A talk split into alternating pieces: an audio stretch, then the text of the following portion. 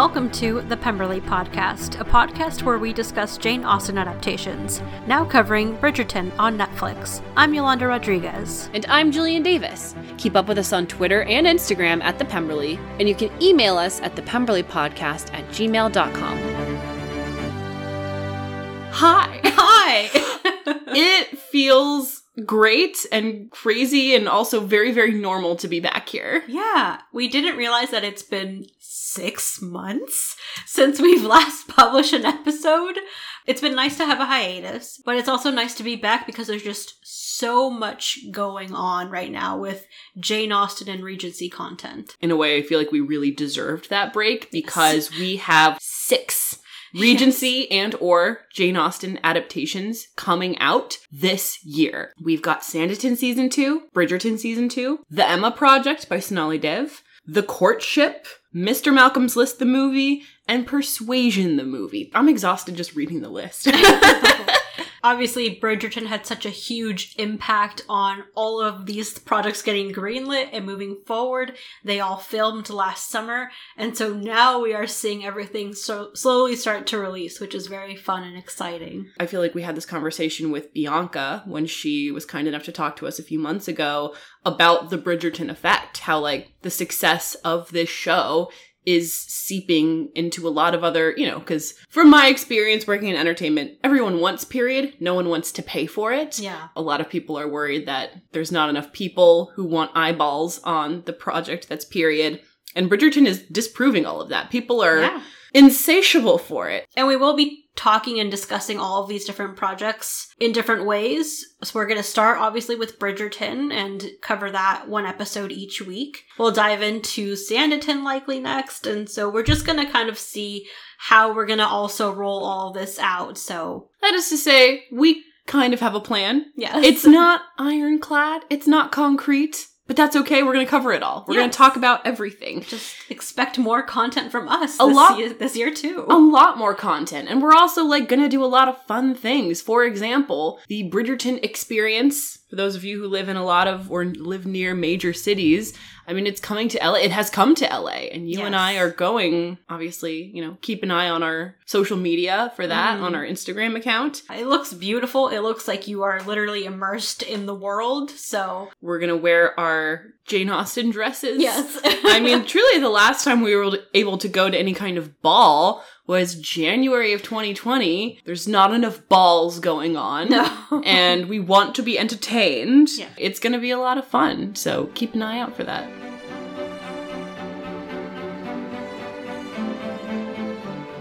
So, with that, let's dive into Bridgerton season two. Season one was all about Daphne and Simon and their fake dating setup of, hey, this is going to benefit you, the Duke, to Daphne because I'm not going to have all the mamas on me and, and pursuing me because he is the most eligible bachelor.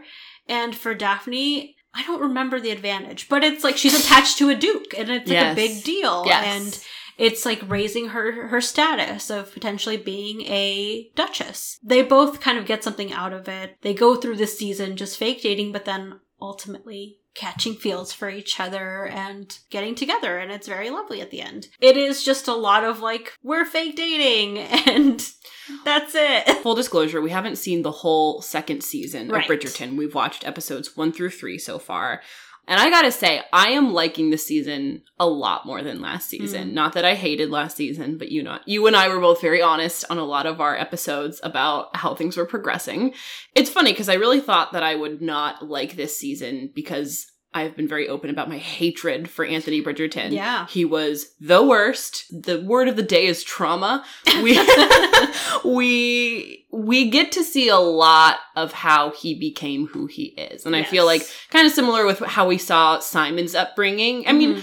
essentially I feel like a lot of the men on this show tend to be very cold, very distant. They don't want to be in love. But they just can't help themselves, which is a really great trope. Like Anthony was like very hot and cold on a lot of things last season with sort of protecting Daphne's reputation and toying with his mistress Sienna, who is off to do bigger and better things.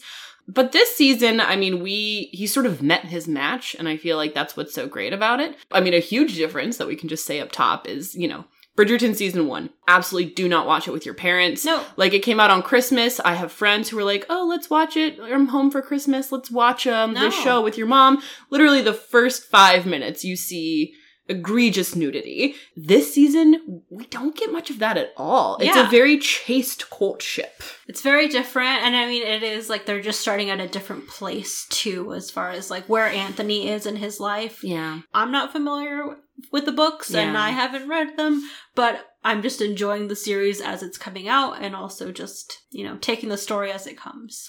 Yeah, and it's kind of one of those. I think I read like the first half of The Duke and I, which was Mm. Daphne's season. Yeah. So I I saw some immediate differences between the books and the show. Okay. So I'm sort of not kind of like what they did with Game of Thrones. I'm not sure that the books are 100% reliable because the books are so different from the show. Got like it. tonally, uh, like where everyone's coming from, like it's very different. So that is to say, we started the season with a place where I was hating Anthony and I was like, this better be good. What were your thoughts going into this? What were your preconceived notions? The pictures have just been so nice. Yeah. and like obviously like Jonathan Bailey and Simone Ashley look just so good.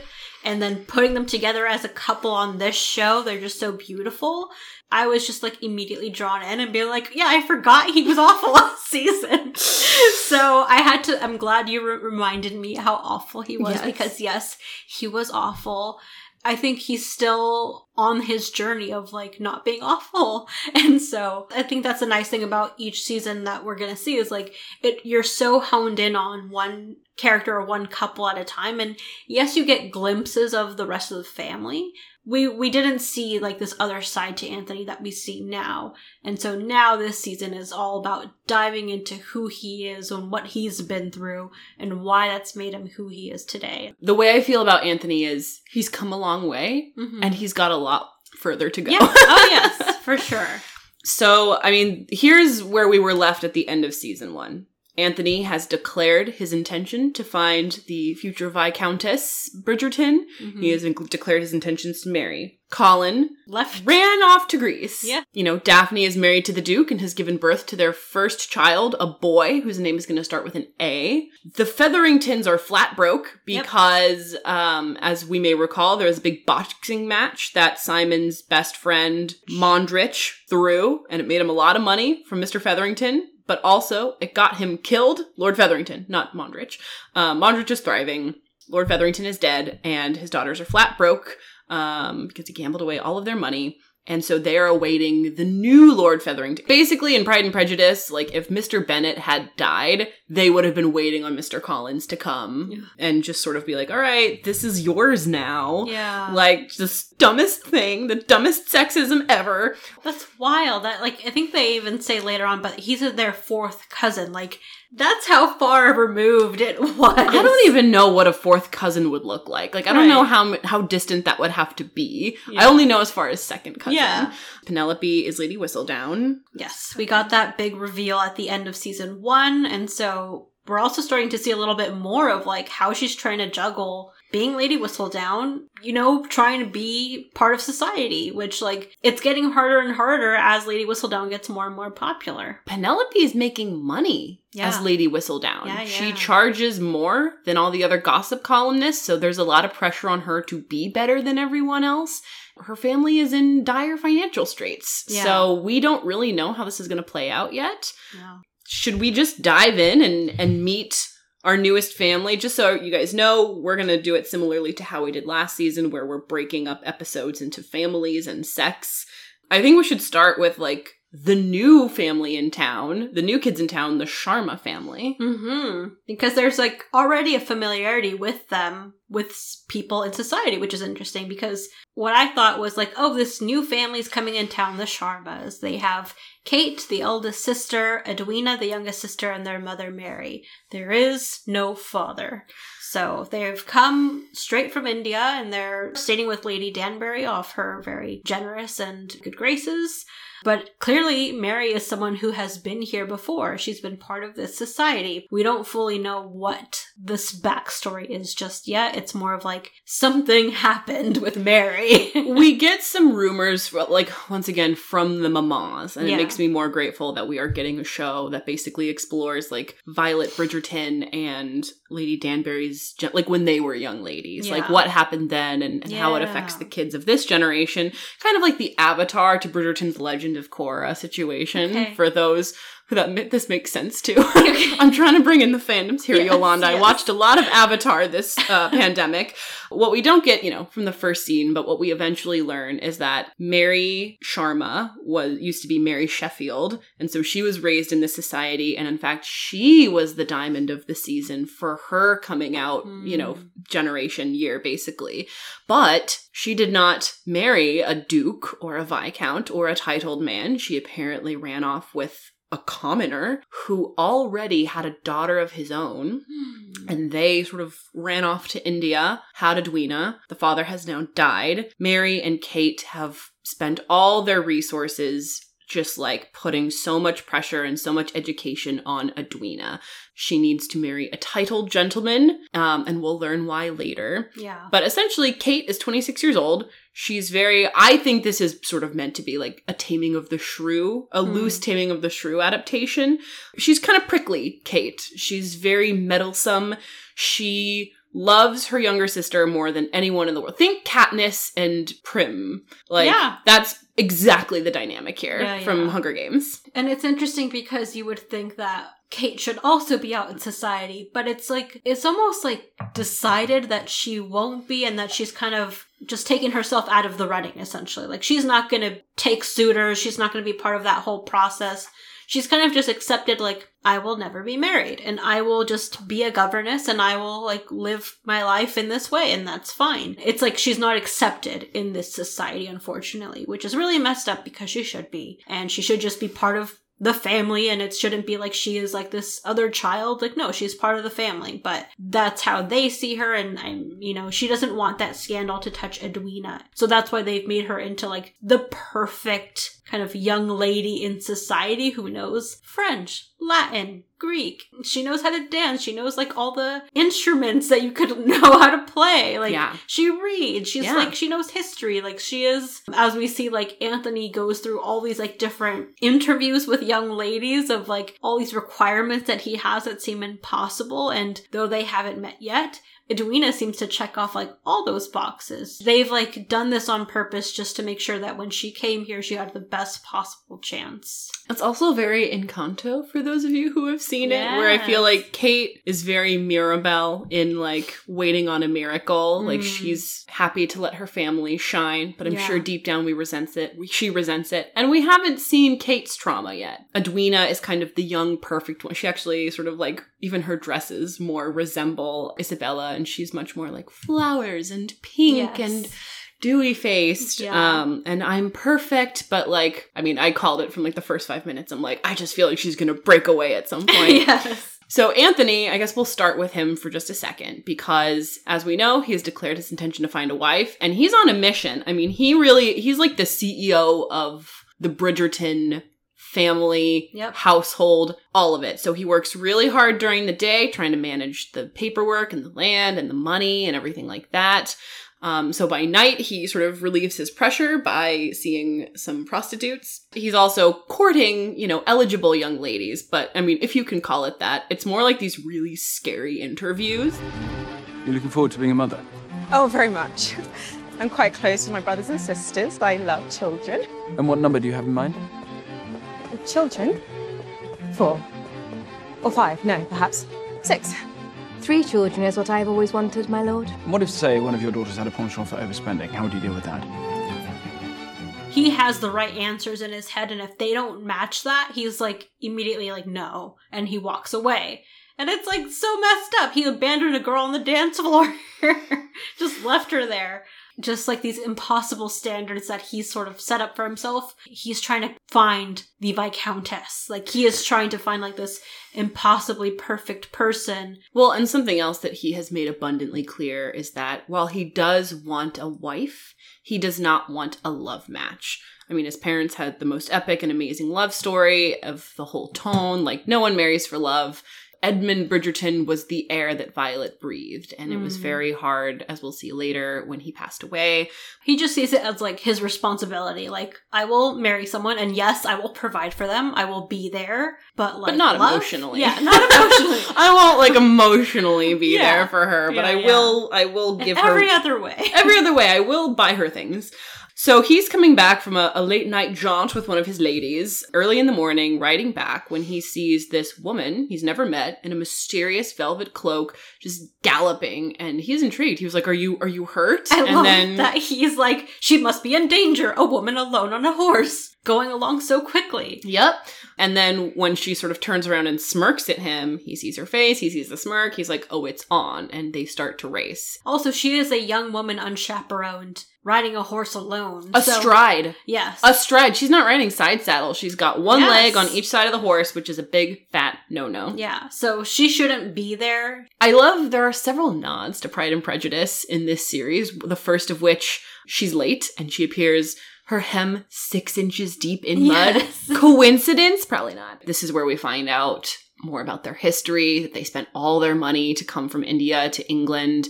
In fact, something that is revealed between a private conversation with Kate and Lady Danbury. Lady Danbury finds out about Kate's early morning rides and she's like, I know everything. I feel like you're hiding something. You got to be honest with me. And she reveals something that Edwina doesn't know, which is that Mary's parents, the Sheffields, have agreed to bestow a very generous dowry for Edwina, but only if she marries a titled English gentleman. And they will take care of her mother. Like knowing that those aren't her grandparents, they are her half sisters, Yeah. grandparents. Like she wants to see her sister taken care of, and and she's kind of like willingly knowing that this is probably the first and last time she will live in a luxurious situation. The thing is, too, Lady Danbury is like, you should tell Edwina so she knows what's at stake here. But I think Kate has spent her whole life protecting Edwina from any kind of struggle. And I think she says that, you know, she's like, her stepmother Mary and her have worked so hard to protect Edwina from any sort of harm. To Edwina, she's like, we were now here, you know, we were in India, but now there's opportunity in London, so we came here, and that's why Yeah. we're here. It's not like, no, this is like your one and only chance to save yourself, really. Yeah. You shouldn't put that pressure on on her because she's already, I'm sure, nervous. This is a new place Yeah. and she's in front of all these new people. You know, Kate's doing it for what she feels is the best reason. We don't see anything like this in the show, but my own personal suspicion is that even if Edwina doesn't know the specifics, she knows that there's a lot on her shoulder. Like oh yeah. even though Kate is shouldering a lot of burden, Edwina's not blind to that. No. And she knows, kind of like in Little Women, how Amy knows that she's the one of her sisters who's going to marry wealthy. Mm. Like, I think she knows true. that that's the situation too, Right. and that this is a part that she is playing.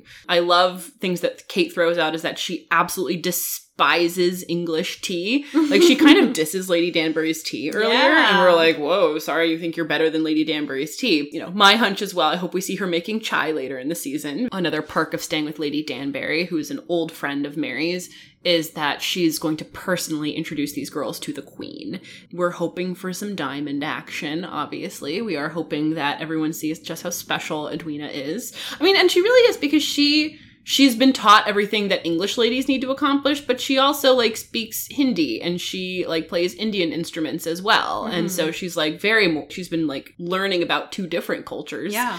The two things that we have seen about to collide this season, or in this episode, Anthony keeps going through all these girls and he hates all of them. He's like ranting to his fellow bachelors about how hard it is to find a wife. Do not tell us you were hoping for a love match. Love is the last thing I desire.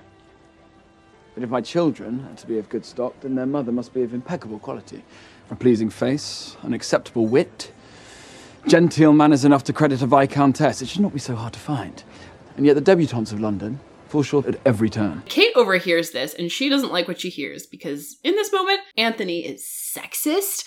He talks about women like they're cat, like, you know, the usual things. It's very Mr. Malcolm's list where he's like, I just want perfection. You know, he's, He's being. like, is that so difficult? is that so difficult? like, all the women suck. And it's just like, you know, I don't know all the women, but it's probably not nice to say that they all suck just because of your arbitrary standards. Yeah, and it's really a bummer for Kate to hear that because she was actually excited to see Anthony. She was like, "Oh, there's that young gentleman from the horse earlier." He is a titled English Yes, gentleman. And then she overhears all the awful things she says, and so her opinion of him is immediately tainted. He's awful. She would never want her sister to go near him, but he is literally the most eligible bachelor. But there's no way at this point Kate would ever let those two go near each other. Thing is, like, Anthony is kind of then set on being like, well, whoever the, is named the diamond, like that's who I'm gonna go after because that must be the best possible match for me. He's kind of always going after like what everyone wants. Yeah. Who does everyone want? The diamond. What does everyone's opinions kind of leaning toward? He goes for that. He goes for the popular Yep. opinion Mhm. rather than looking inward and deciding what does what does Anthony want? You know, all his decisions are driven by like all my family. What do they think is best? What is best for our Bridgerton household? So he is very much minded of more of like his family and the legacy and how the rest of his younger sisters will also then be set up for great matches and Mhm. Once their season comes. So he hasn't really had time to think about what does he want. Unlike his brother Colin, who is just gallivanting in Greece right now, and you know, Benedict, who is just doing his art thing. Like the younger brothers just have this freedom that Anthony doesn't have, and he's just having to step into that even more so. Daphne really set the tone as the first Bridgerton child to get married. Yeah. She married a duke, which Yeah. is literally what, like, for for context, she the- could have had a prince. She could have had a prince, but also for context, like literally, I think Harry and William are dukes. They're the queen's grandchildren, and they are dukes. So Prince. Are they just prince by title? he's Prince William, but he's the Duke of Cambridge. Got it. So, Okay, like, okay. Harry is the Duke of Sussex. It's because they. So, like, they're the They were princes. born royalty. so yes, that's why they but like the, their official title is the Duke of this, the Duke of that. got it. So I mean, I don't know the rules. I don't I think there really are any rules. The queen makes up the rules. As The queen goes. makes up the rules, and She's so the one who decided that Kate and William's children would be born titled. Like they would have like the, the title prince and princess. yeah. She put that decree into motion, whereas she didn't do that for Archie. Harry and Little Archie. and Meghan's children. Yeah, she chose not to do that. She chose that. She chose that, just in case anyone wants to know, in case there are any Diana naysayers out there. just kidding. We need to have a whole spin off show where we defend Diana and everyone's mom can come on and be a guest. I mean, Meghan just announced Meghan Markle. She's going to have a, a podcast on Spotify, so know. you know, so maybe we can invite her to be a guest on the podcast. I mean, Because- she's been at the top of my list for a long time.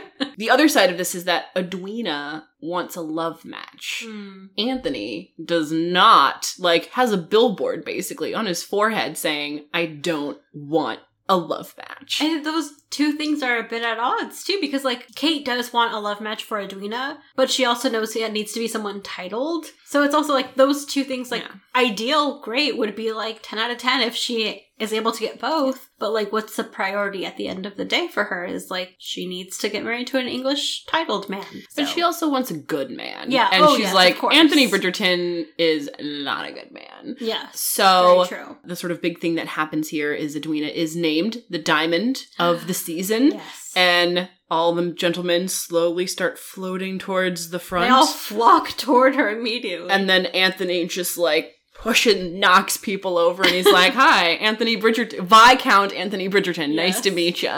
Jonathan Bailey is a very handsome Yes. and a very charming, and I get it. Anthony is kind of on Kate's naughty list here, and I don't blame her. We're gonna see this little like enemies to lovers thing hopefully play out between Kate and Anthony. We have not talked about the most important Sharma, and that would be Newton Sharma, the most adorable corgi ever. The floofiest. and the sweetest, you know, loves picky ups and cuddles Yes. kind of doggy. he just sits on like Kate's lap and is just very happy to get all the pets. Lady Danbury and Newton are not the best of pals yet. Not pals. But uh, they'll get there, I hope. That's the real love story of the Yes. season. Is Newton and Lady Danbury. Moving on, I guess, more to the, I know we've kind of weaved in Br- Anthony so much into Yeah. all of this already, but just to talk about quickly the rest of the Bridgertons, Eloise, this is a huge deal for Eloise now. She is now out in season and she hates it. She hates the whole idea of being out in season. She's very against like this idea of like being, you know, on display for all these young eligible men to just pick her. She doesn't like the idea of that at all. She's never been comfortable with like being out in public and being in the spotlight, and especially so after her sister Daphne had such a successful season with the Yeah. best possible match, who was named the Diamond. She's feeling a lot of pressure. And I don't think her mother would ever put these expectations on her, but she sort of feels it like feels it from the rest of society of like, I need to be as great as my sister Daphne, which is a lot to carry, and she just wants to be hanging around with her friend Penelope and just, you know, making fun of everyone, but she can't do that anymore because she's out in society and she's expected to be dancing and at least going on promenades with young men, but she just wants to be separate of it all. We definitely see two different, but not that different, breeds of little sister pressure Mm. from Edwina Very true. and Eloise, the little E's, if you will. I feel like Edwina is trying to win favor in ways that her family never had. She's sort of trying to achieve a success that her family has never seen. So it, it's really hard because no one's ever done it. But then she succeeds and she like is very much shining. Whereas Eloise, her sister is not, did not step out of the spotlight to like usher young gentlemen towards her. You know, Daphne was the diamond of the season last year and she married the best guy, like the one everyone wanted. And even though Eloise is really open with Penelope about how, you know, she doesn't want these things, she's never been into balls, she's never been into hair and dresses and all the trappings of coming out and, and being out in society. But she does feel like she disappoints people just by walking into a room. People see her and they think of Daphne and how successful she was. It really sucks. And I, I also feel like she feels that way. I mean, there are several moments when Eloise, you know, getting ready for a ball, getting prepared for something, she compares it to being trussed like a chicken or like prepare, you know, like a farm animal being prepared for slaughter. And I get why she thinks that because Anthony was speaking just like that to his like bachelor friends at the ball. He talked about women like they're these objects that need to please him to be good enough for him. It's really like ironic because like you see like Anthony is supposedly responsible for getting all his sisters like the best matches, but he hasn't been setting the best example of like how he thinks of women in society and how he thinks of like these other young ladies. Of course, Eloise hearing how her older brother talks is like this is how they all talk. And so like she's not going to be thrilled about being out in society. It doesn't meet any of her needs. I want to say a funny Eloise joke that she made when she was presented to the queen. And someone made a joke like, oh, you could be the diamond of the season. And Eloise is like, I'm more of an emerald girl myself. And the queen is like, how did you know that my favorite necklace was an emerald necklace? um, and she laughs at her non joke and she's like, oh my god, did I just make a good impression? Yeah, she's like terrified that she made a good impression. yep. It's very She's like, oh no, what if I'm the diamond? Oh no. I don't want to be the diamond. A dialogue starts between Penelope and Eloise about Lady Whistledown. Hmm. So remember, last season, Eloise was like determined to find Lady Whistledown's Yeah. identity. Well, she was working in cahoots with the queen. and at the very last minute, she realized that the column would stop if the queen discovered her identity. And so she actually inadvertently helped her best friend get away. But now she's not talking about Lady Whistledown as much. It's been like 10 months since Yeah. the pamphlets come out. And Penelope's like, hey, you never talk about Lady Whistledown anymore. Eloise is just thinking, like, she's just a gossip columnist. she's like- not doing anything. she's like, I was into her before anyone else. But now yeah. that she's popular and her prices have gone up, like, mm, I don't get it. she just gossips, and that's it. Like, what is she doing with this power? Nothing. right. Penelope, I will say, Penelope takes the criticism and the feedback of her readers seriously. She doesn't get offended. She's I- like, okay, I can up my game. Yeah, I do love that. It used to be Eloise always bringing up Lady Whistledown, and now it's Penelope being like, "Hey, what do you think about the latest Whistledown?" Do you think she's cool? Do you think she's really smart? Whatever. Penelope is like a wallflower, and Penelope's like, you know, I know that. No one truly notices me. I suppose that is what I like. When you're invisible, you can have all of the amusement you want without any of the expectations popularity brings. It frees you. Do you think that is why Whistledown remains anonymous?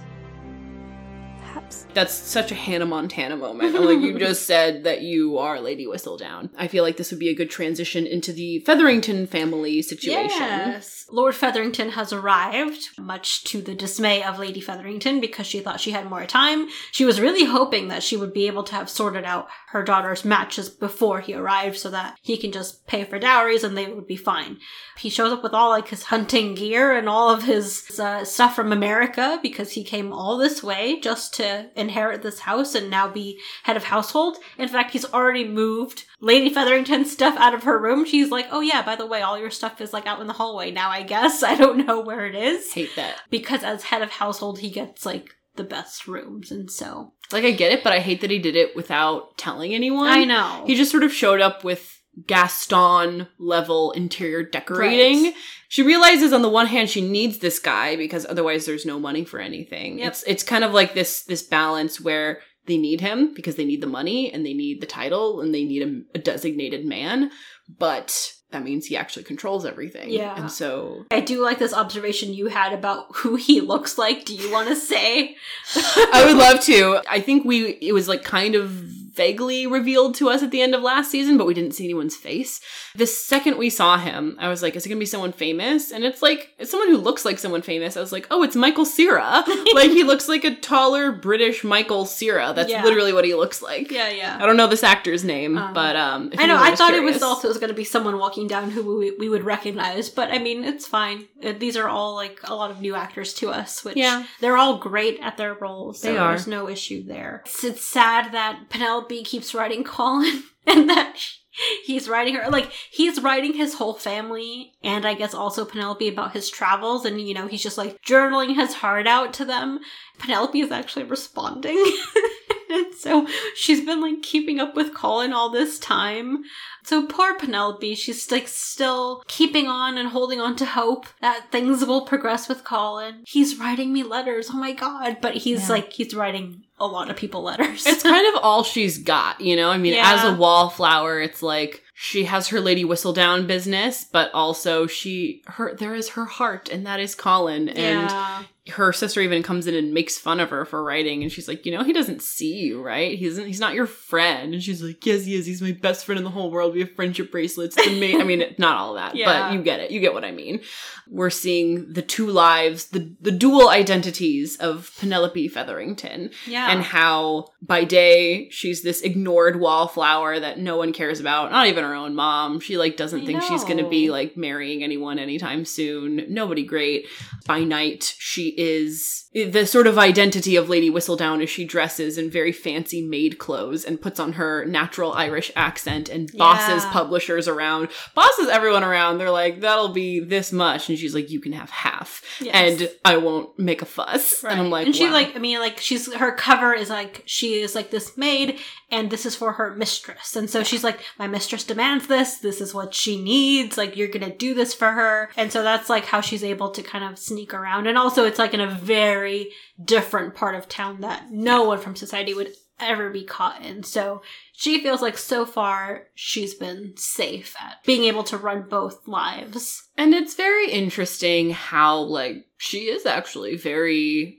impressive when she decides to stand up for herself. But she's really only able to do it when, When it's on someone else's Yes. behalf. when you she's know? in disguise. Like, it's almost like Penelope Featherington can't do that, but Lady Whistledown and her associates can do whatever they Yeah. like. And the queen is out to get her too. I mean, there's still sort of this um I hesitate to say rivalry, but the queen is keeping an eye on Lady Whistledown and still very much desires to know who she really is. yeah. So that's kind of where we end on all of this. We, well, the ending scene is the ball, but like we've met the Sharmas. Featheringtons are barely making their way in society. Like going to be some close calls with Lady Whistledown's identity. Anthony Bridgerton is just learning a little bit more about himself each and every day. Yes, that's all we can hope for. So tune in next week where we will be diving into episode two of Bridgerton, season two. And you can keep up with us on social media at the Pemberley on Instagram, Twitter, Facebook, all the different things. And you can email us at the Pemberley Podcast at gmail.com.